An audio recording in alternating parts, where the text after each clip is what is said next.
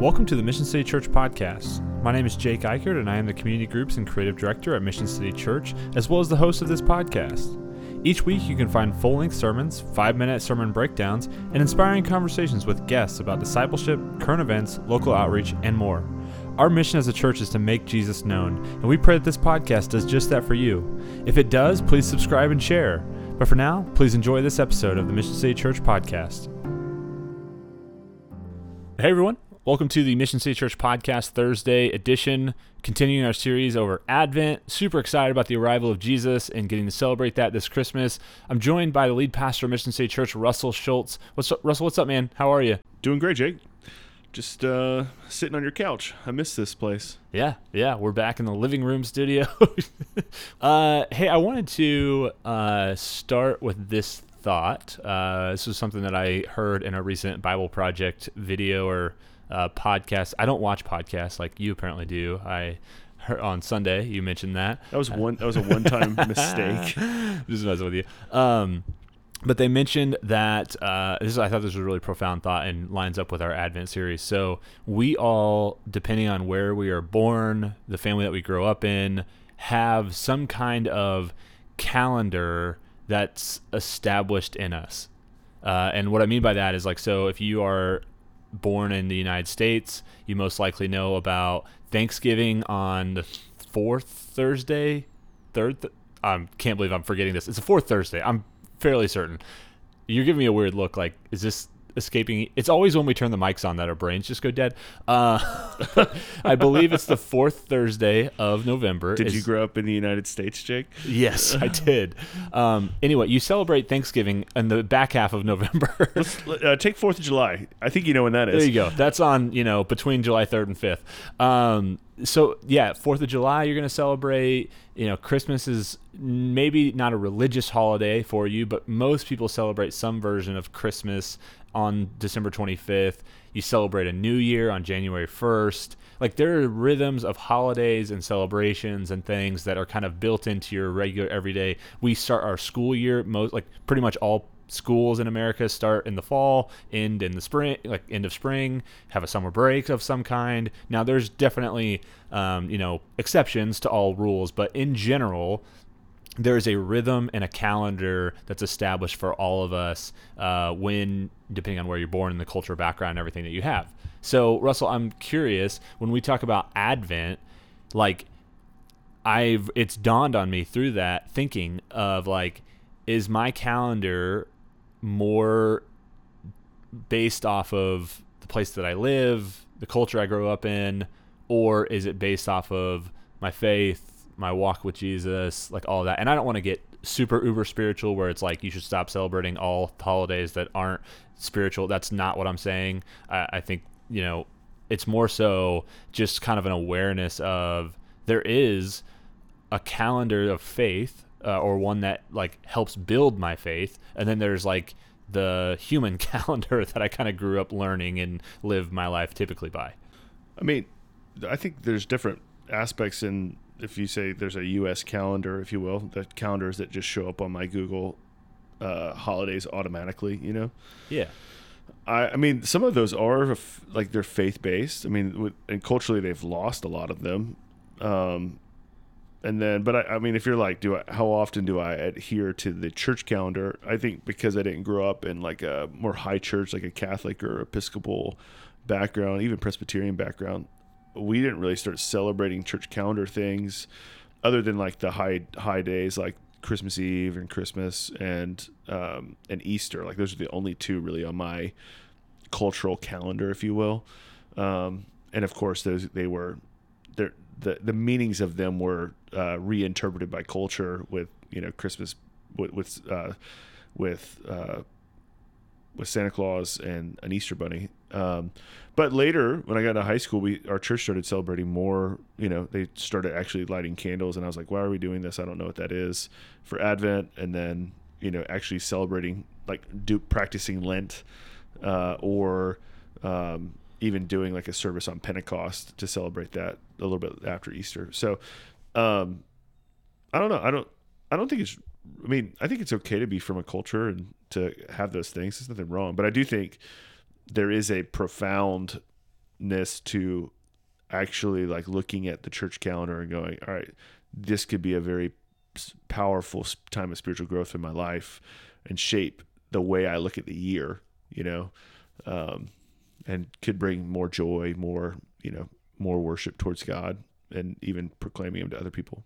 Yeah. Now, if you are thinking right now, like, well, you know, I've kind of adapted my traditional holidays to have a more Christian flair to them. On Thanksgiving, I view it as a day to give thanks to God. You could even say on Fourth of July, you know, you're talking about like uh, when the church calendar would celebrate like Passover or something like that, the exodus of the Israelites out of Egypt. I think that's it's. I'm not trying to. It's a, a little bit of an apples to oranges comparison of like here in America, our freedom from Britain, because not necessarily enslaved, but there are certain uh, maybe They're charging a lot for my tea.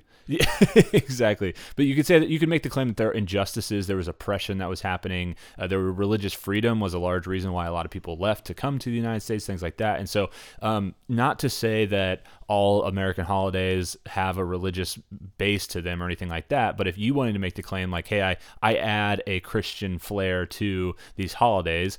I get that. I think that's a middle ground that you could make the case. It's like you know that's that's kind of how you've adopted this the the how you've uh, filled in the gap between the two. Um, so and I don't have a problem with that.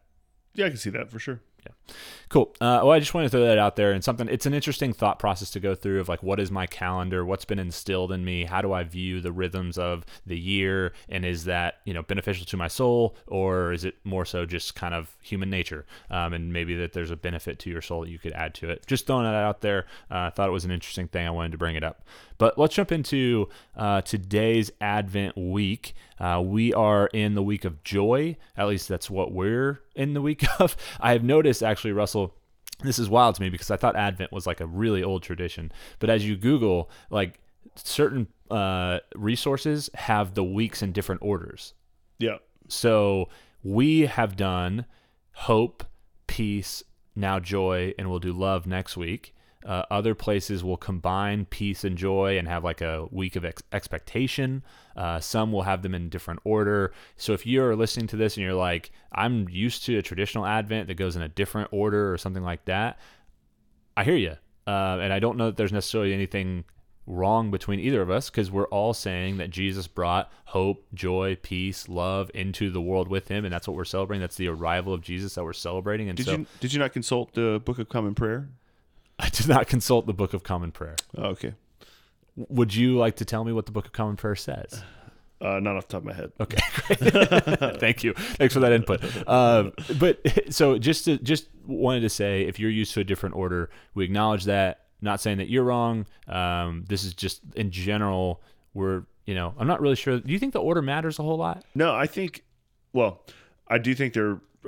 Uh, what I would I would default to like I would Google the common prayer one, which you know since I'm here I might as well do that. I don't. I think as long as you're uh, you're actually just celebrating the arrival of Jesus, I get that. I get combining them so that you can have a week of expectancy. Um, but yeah, I don't. I don't know. I think what what's the point of Advent? The arrival of Jesus. Yeah, are we are we celebrating that? Right. Now, if you're if it's a certain tradition, I could see someone getting into a little bit of a tizzy because it's like this is this is the tradition, you know. Um, but I do love the word tizzy. Thanks for bringing that in. yeah, yeah, you know, All right. Well, uh, regardless, we understand that joy is a huge part of the Advent season because the angel literally said, "Oh, you want to?" Before I jump ahead, it looks like you flip flopped love and peace. so love is week two and peace is week four, according to the Book of Common Prayer. I think so. A rookie guide to an Anglican guide. Ooh, I like this. The rookie guy. That's what we need. Really. Yeah, we're a bunch of rooks. So, jumping forward, I think that joy is a clear, you know, it's a, it's a large part of the Advent season, uh, partly because when the angel appeared to proclaim that Jesus had come, they literally said, I bring you good news of great joy. Right? And so, uh, good news of great joy is that Jesus has entered the world, that God has taken human form. And so, we are here to celebrate that, to look forward to the arrival of joy into the world that has come and will come again. And we get to experience joy in Him now. And so, we're going to start out with this uh, passage in Second Corinthians chapter 6. Now, if you listen to this, you might be like, that's kind of a weird passage to talk about joy. I understand that. We're going to kind of compare a couple different ways. The big idea today, and something that I want to just encourage you all with as you think about joy in your own life and in this season and this week, is that God wants us to have joy to some degree. Now, I'm not saying that uh, necessarily God wants you to just have a smile on your face all the time or something like that, but that there is an underlying joy that is available to you in His presence, in your hope of salvation, in just the idea that Jesus offers life to you. Uh, like, I think there's kind of, um, and maybe this is something that we should have talked about last week with peace. Um, I think we talked a little bit more about maybe we focused more on like the surface level of peace and how kind of um, emotionally we develop we talk about peace. I think for joy and peace as uh, both, there's kind of an underlying level of joy and peace that we can Yeah. somewhat always have because of the sacrifice of Jesus. You know, it's like always available to us. Um, and so uh, I want to talk about that first and just kind of look at this passage and see where Paul talks about the idea that you can hold two things at a time that might not sound like they go together, but because of our hope in Jesus, because of his arrival, we can have two at once. Make sense? Yeah. How how would you uh, just to put a nice little bow on jo- defining joy? Do you have do you have a definition of joy, or do you want me to define it? I think joy to me is I don't know. You know it's here's it's funny that you say that because I feel like somewhat all of these four things, this hope, love, joy, peace, um, they're all kind of related in some way, and that they have this kind of quality to them that you hold on to that it just makes things better. Um, like joy to me is the underlying feeling that things are going to be okay and that you know I'm not necessarily happy. I think there is a difference between the two. Happiness and joy are different. Yeah, I think so. Even Um, though joy has like if you could define like if I didn't use the word joy, the feeling I would associate with would be happiness. right. Is that fair or like a a good feeling? Which I a good feeling to me would be being happy. I'm, I'm not trying to get, make fun of it. I'm just No. saying, I would agree with you. Joy and happiness are different. But that's the first thing that they're so closely related that oftentimes when you think like They even feel in- similar. it's similar tough to make a definition of joy without using happy or something like that because that that smile on our face that feeling Right. of warmth that you know whatever that is it's it's so closely related but i think that there's here's the difference i think and we'll get into this in the passage maybe this is a professional segue on your part uh, that i think joy can be had in the midst of sorrow in the midst of Right. difficulty in the midst of hardship whereas it's difficult to be happy and sad at the same time. Those we oftentimes think of those are as opposites. Um, i think you can have joy in the sadness. I, I think of the the writer of the that hymn. It starts as a hymn. We kind of have adopted it into more of a contemporary song now but um it is well. It is well. That's the, that's what i'm thinking of. So he he's kind of is like lamenting over the loss Well. with my yeah. Oh okay. Funny tangent here. Uh never mind. I'm not gonna go there. It's not we don't have time. Um shout out to seth ellen uh singing this in college. Uh anyway doesn't matter. Uh so it is well is a song that was written by a man who lost his family at sea i believe um something to do with that. And he writes this hymn of it is well with my soul in other words i read that as i have peace i have joy still in my soul although I am sad and sorrowful and mourning the loss of my family. Yeah, I think um, so. One of the, one thing when I I used to say uh, so happiness is based on happenings. It's circumstantial.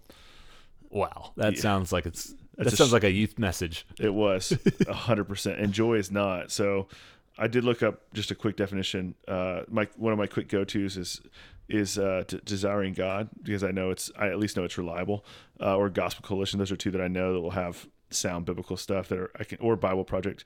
But uh, Christian joy. This is John Piper. So John Piper uh, he says he's it's Christian joy is a good feeling in the soul, produced so like happiness in the soul almost produced by the Holy Spirit as He causes us to see the beauty of Christ in the world, Word, and in the world. And so, uh, similar to what you're talking about, it's like it's joy that is is because of what Jesus is doing, has done, and so in that I can have this supernatural joy because of because of God in the midst of trials tribulations. It's probably why James says Con- consider it pure joy my brothers and sisters when you can when you go through various trials and tribulations or what the passage we're about to read. And so I and I think you talk about all these different words joy, peace, hope. Like we should always have this as as believers. This is why I think the writers in the Bible can actually say rejoice always or always have peace. They can like they can use the always line because when in the Christian worldview, when we look at what Christ has done, or we should always have hope when we look at what he has done and what he will do, like we are able to, you know, by the power of the Spirit and and leaning in on his truth, even with chaos going around us. Yeah. I think that what you're describing goes along well with the passage that we're about to read, and so let's just jump into that. Yeah. Does that sound good? Okay. Yeah. So this is again Second Corinthians chapter six, and it starts out this way. We're going to read the first ten verses. Working together with him, then, we appeal to you not to receive the grace of God in vain. For he says, In a favorable time I listened to you, and in a day of salvation I have helped you. Behold, now is the favorable time. Behold, now is the day of salvation. We put no obstacle in anyone's way, so that no fault may be found with our ministry. But as servants of God, we commend ourselves in every way, by great endurance, in afflictions, hardships, calamities, beatings, imprisonments, riots, labors, sleepless nights, hungers, by purity, knowledge, patience, kindness, the Holy Spirit, genuine love, by truthful speech, and the power of God, with the weapons of righteousness for the right hand and for the left. Through honor and dishonor, through slander and praise, we are treated as impostors, and yet are true, as unknown and yet well known, as dying and behold, we live, as punished and yet not killed, as sorrowful yet always rejoicing, as poor yet making many rich, as having nothing yet possessing everything. It's this upside down kingdom kind of economic that we live in where we can have we can appear on the outside to have nothing and yet internally have everything because we hold this joy, this peace, this hope, that love that Jesus has brought for us. And it's a good word. You mentioned that you know, you talked about the, the, the, it's a fruit of the spirit, right? And so uh, this is another thing that Sarah and I were talking about the podcast from last week. Um, and just talking about how like these things are produced inside of us and if you think about a fruit how does how does a fruit grow well like a seed is planted and then it, through watering cultivating taking care of it it produces fruit right and so um, when you think about how that works as a fruit of the spirit i think about how when you put your faith in Jesus, like a seed is planted, and as you see Him work in your life, as you see things outside of you, as you go to Him in times of distress, and you as you as you spend time with Him, it waters that seed. It produce and it produces a fruit inside of you that you respond differently to things like hardships, calamities, hopelessness is different because there's a refined joy, of refined peace inside of you that you can go to, that you can find in the midst of hardship, in the midst of calamity, as as Paul's talking about in this passage. No, it's it's fantastic. I mean, like just the imagery of just the seed, the, the Holy Spirit, almost like uh, being a a a uh, like nutritious uh, soil for your soul, and then the and the Lord waters it, and and in the even in the midst of whatever it is, as you grow in maturity and faith, like in the spirit is, is is you're living in the spirit like there is this this growth and joy almost at this growth and and ability to have peace because they are fruit of the spirit. Yeah.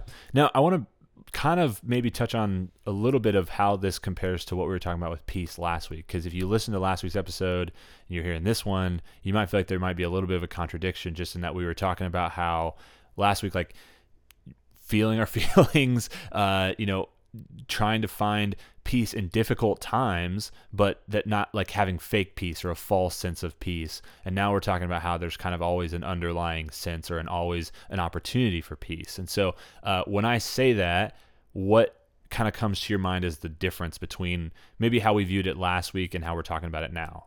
I think we're kind of talking about different parts of the process, maybe. Hmm. You know what I mean? Because I, I still would I still would say Paul isn't saying that in the there's still not like trials there's still not like hardship going on here and so there is a acknowledgement of the hardship it's just and I, I, so I think Paul is acknowledging his feelings in some in some capacities like when he when he writes about stuff like this yeah Um, and so for me, it's still a growth area to go, like acknowledging the place I'm actually at. I just don't think I do that well. Right. But it's not it's not to say that I still don't have and I, and I also think it's the difference it's it's probably why I really wanted to define joy in this one and we probably could have defined peace earlier last week because if you think about if it is like this God like kind of watering cultivating in your spirit it's a different type of peace or it's a different type of joy it's not happiness right it's just different than um than what maybe like a, a common person would say or a normal person would say what these definitions are. And so I yeah, I don't know. I don't I don't think it's it's too different. I just think um I think maybe last week we were more talked about the rawness of feelings and I think this week is much more talking about like what we eventually get the place we eventually get to. It doesn't mean I still don't feel you know frustrated or hurt or whatever else it might be. It just means that I the, I still have this underpinning peace or underpinning joy because the spirit is the spirit is is is working, and I, and I also know that Jesus has accomplished something already, and will finish it.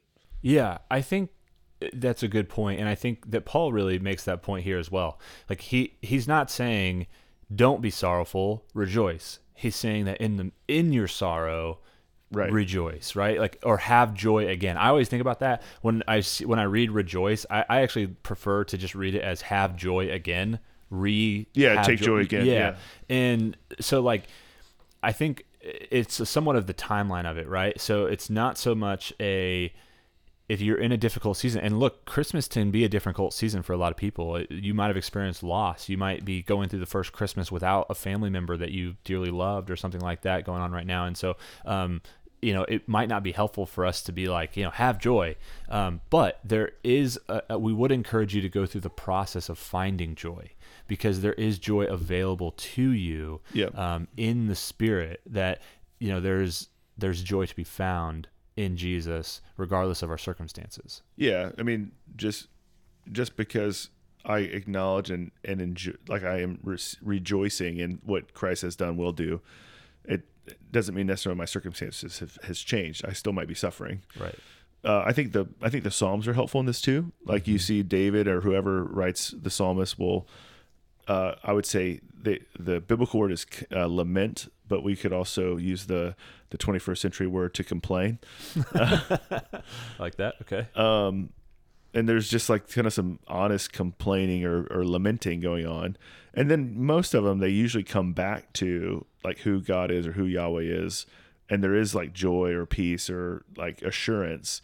And it, it's just a part of the process. And so again i'm and me and my own maturity i'm just trying to i'm just trying to like not uh, just completely mitigate one portion of of of the process. Now, I, I do want to like I do want to like regularly rejoice in Jesus. Yeah. You know, which I think um I think we're, we're another professional segue. Unless you have something else to add to this, is I think that's why when you're talking about holidays and like calendaring, it's like I want to get better at having these uh, having moments throughout the year that uh, that are like on my calendar that I can look forward to that will trigger rejoicing in Christ, which is what Advent is. Right. Exactly. And this isn't a new idea. This isn't something that was just human created. This is something that God actually ordained in some ways, and He set up a pattern of it with the nation of Israel. And again, professional segue on Russell's part because we want to transition now to talking about these feasts. So if you look at Leviticus chapter 23, you'll get a brief kind of rundown of these feasts that God sets up after the nation of Israel's had uh, exodus out of Egypt. And so he wants them to set up these these remembrances, these markers on their calendar of eh, whether it be sacrifice, whether it be uh, rejoice about what God has done, whether it be the, uh, getting out of slavery, whatever it may be. Like there's all these different things that God is setting up in place throughout the year in order for them to really like take a moment to rejoice, to feast, to celebrate, to recognize the goodness of God and who He is and His character and what He's done for them. And I think that's why going back to that what I said at the beginning about how we all have these kind of calendars ingrained in us. Think about like what your calendar produces. Does it produce opportunities for you to rejoice, celebrate in the Lord, or is it more so about, you know, kind of just uh, embracing the hustle and bustle or the kind of gluttonous living that we aspire to here in the West um, that isn't necessarily feeding your soul. And so um, I want to talk about these seven feasts or celebrations real quick. I'm going to hit on each one of them, and then Russell, I'll just kind of pass it to you to give kind of your final thoughts on what you think of them and how God, what God's trying to do here with them. But the first one is Passover. Uh, you probably have heard of Passover before. It's the idea of when uh, the angel of death came to Egypt, he passed over the Israelites' houses that had the blood of the lamb over them. Um, it's a celebration of freedom from the slavery of Egypt and their exodus out. So that was set up for them in the spring.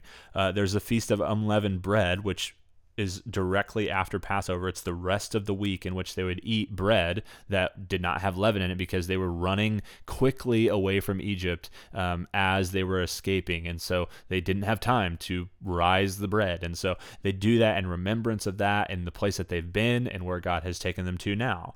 There's the Feast of Weeks or Pentecost. It's a celebration of the law of Moses coming, and now today for us would be a celebration of the law of the Spirit of God uh, descending on uh, Peter and the uh, and the disciples and those that were celebrating in Jerusalem. Uh, you have the Feast of Trumpets, which is a day of reflection and repentance over your sins. Uh, the Day of Atonement, which is a day of forgiveness, and we see Jesus as our atoning sacrifice on the cross. And then there's the Feast of Tabernacles or Feast of Booths, which, however, your Bible might read. It's the idea that they would set up tents and live in them for a week uh, just to remind themselves of their temporary housing, the temporary place that they lived before they reached the promised land. To say, look, this is where we were, and this is what God did for us while we were there. Also, while they were in those tents, He ordained a day of the week for them to not work. Think about this for everyone out there that you know has a hard time sabbathing or um, you know that's kind of the original one that God set up was the day of rest. But if you have a hard time sabbathing, God or like actually instituted the Sabbath for the Israelites who were escaping from Egypt, and literally their only way of feeding themselves every day was to go out and hunt or fish or bake or whatever it may be, like to f- have food for the that day and God would literally rain down manna from heaven in order for them to be fed that day so that they could take the day off and rest as he set the example for them to do. And so this feast of tabernacles or booths or whatever sets up, you know, you go and you live in a tent for a week, but you also eat a bunch of food that's provided for you in celebration of what God gave to you and how He provided for your ancestors and stuff like that. If you were an Israelite person, and so um, those are the seven feasts or celebrations that God sets up in Leviticus chapter 23 for the nation of Israel. And I think the important thing for us coming out of this is we've talked about this Advent season and all of the things that sur- surround that and your calendar and all that is that God has made a path from uh, the third book of the Bible, uh, from the earliest of his people, setting up a rhythm and a routine of celebration and feasting and remembrance of what he's done and rejoicing. So, uh, Russell, I'll pass it back to you to. Yeah, I mean, I, I, um, I think one, a couple thoughts. Number one is, I think sometimes when we think about like you know, I need to have a spiritual celebration or like a Christian holiday type thing, we think it's going to be lame. I mean, it's like, is, is, what is this like? Just all I do is just like sit quietly and like sing Amazing Grace, which I guess that could be really awesome if that's your your jam. If you're into that kind of thing, if that's the way you vibe, which I don't know if I'm using that word correctly. Um, but I I think the funny thing is there's just a lot of partying going on, and I think the, so you know, why why do we love the Fourth of July? Like I I love food. Uh, the more that you spend time with me, like I'm definitely one of these people that's like, for Thanksgiving, there's specific things that need to be at uh, uh at the meal. Christmas, not so much. It's just we do a big breakfast, but of uh, being further away from my family, we've removed like I'm, I'm removed from that. But like uh, Fourth of July, there's like there need to be some grilled or or smoked meats because I live in Kansas City now. Um, but there's just things, you know what I mean? Like for your birthday, you go out for a nice meal, and I think so. One of it is it's it's acknowledging what Christ has done because you're remembering. Um, You're you're just remembering. You're remembering the promises of God. You're remembering that. And then when I remember what God has done, it causes me to have faith that He will come. He'll He'll be faithful again, which will cause causes me not to fear, which is good. And so I would say what I would challenge us to do as a church or just as people is like, what are some rhythms, regular rhythms throughout my calendar that I can add that will that will help me celebrate and remember what Christ has done. We already have two of them, easy, right? That are easy and are, are, are, is Christmas and Easter. But like, how can you add more rhythms to that? Like, throw a throw a party and like yeah you you take time read some scripture and then you feast with people that you love and it allows you to that that'll that'll allow you to rejoice together as you feast because of God providing all these different things. You know maybe you know the day that you became a believer. Like I didn't write down the date that I became a believer. Maybe you know that. And like maybe you just like celebrate that day. Like you would celebrate your birthday. Um, but just adding that in I, and I think the second thing I was going to say is I do think um, at some point there was like uh, maybe in the early 2000s or uh, or maybe late 90s. Um, there was kind of like this um, when the when the mega church type non-denominational movement kind of blew up a little bit. I think a lot of times there was this uh, almost like a like a balk or like a like a turning away from tradition because it's too it's too high church. It, it, it, reminds us too much of the Catholic Church, or it reminds us of something else. And so what we what we did for a long time was we ran the opposite way, where we say anything that has a tradition to it, or anything that that smells like you know just I don't know just unauthentic tradition that like we don't touch, and so it's just weird to us. And I would say we might need to recapture some of the sacredness of tradition. Um, and and discover what that looks like for us in our calendars. And uh, and I think it could actually be beautiful, and I think it'd be powerful. I think there'd be a lot of joy in it, and I also think there'd be a lot of feasting and partying, and I'm about that. yeah, yeah, same. Uh, I think as I as I'm hearing you talking, as I I think your message on Sunday was really good, um, and it made me think like I think that Advent is coming at just the right time for me this year. Uh, I really feel like good. I need a season of reminding myself of the peace and hope and joy and love in Christ. Uh, it's been a whirlwind of the last few months. Uh, feels like more often than not lately, life is happening to me as opposed to me actually living it. Um, and so uh, just setting myself up to have these markers of remembrance and celebration um, I'm really thankful for it, and I'm thankful for what it's doing in my soul, and hopefully just the the fruit that it produces that that we're hoping for. So yeah, I I think Advent is so powerful because it it's it is it's a beautiful testament of it, it is a testament of what a feast should be like. You're remembering Christ has come, and that you celebrate because you know He's going to come back because He came the first time, and it should bring us joy what has Christ accomplished that brings us joy, and what will he what will he eventually do? Because God's faithful, and um, and so yeah, so add some rhythms this this holiday season. Add throw a party like just to celebrate Jesus. Uh, and not like a lame party. Like throw a good party. Be generous. Like think about these. These were good these drinks, are like good food. These were like these are like seven day long parties. Yeah. You know what I mean? Like this isn't like some like oh we got to be home by nine because you got to you know make sure we watch The Voice and move on. It's like no, like throw a dang good party and celebrate with people you love and and and and take joy in Jesus and the fact that now you have brothers and sisters in Christ. Yep, love it. All right. Uh, thanks for checking out this episode. I'm going to share our ver- joy verses for this week. Uh, again, feel free to use these however you see fit. Uh, there's seven of them, and here we go. First one, 1 Peter 8 1, 8 through 9. Though you have not seen him, you love him, and even though you do not see him now, you believe in him and are filled with an inexpressible and glorious joy, for you are receiving the end result of your faith, the salvation of your souls. John 16:22 says, "So with you now is your time of grief, but I will see you again and you'll rejoice, and no one will take away your joy." Psalm 35 says, For his anger lasts only a moment, but his favor lasts a lifetime. Weeping may stay for the night, but rejoicing comes in the morning. Romans 14:17 For the kingdom of God is not a matter of eating and drinking, but of righteousness, peace, and joy in the Holy Spirit.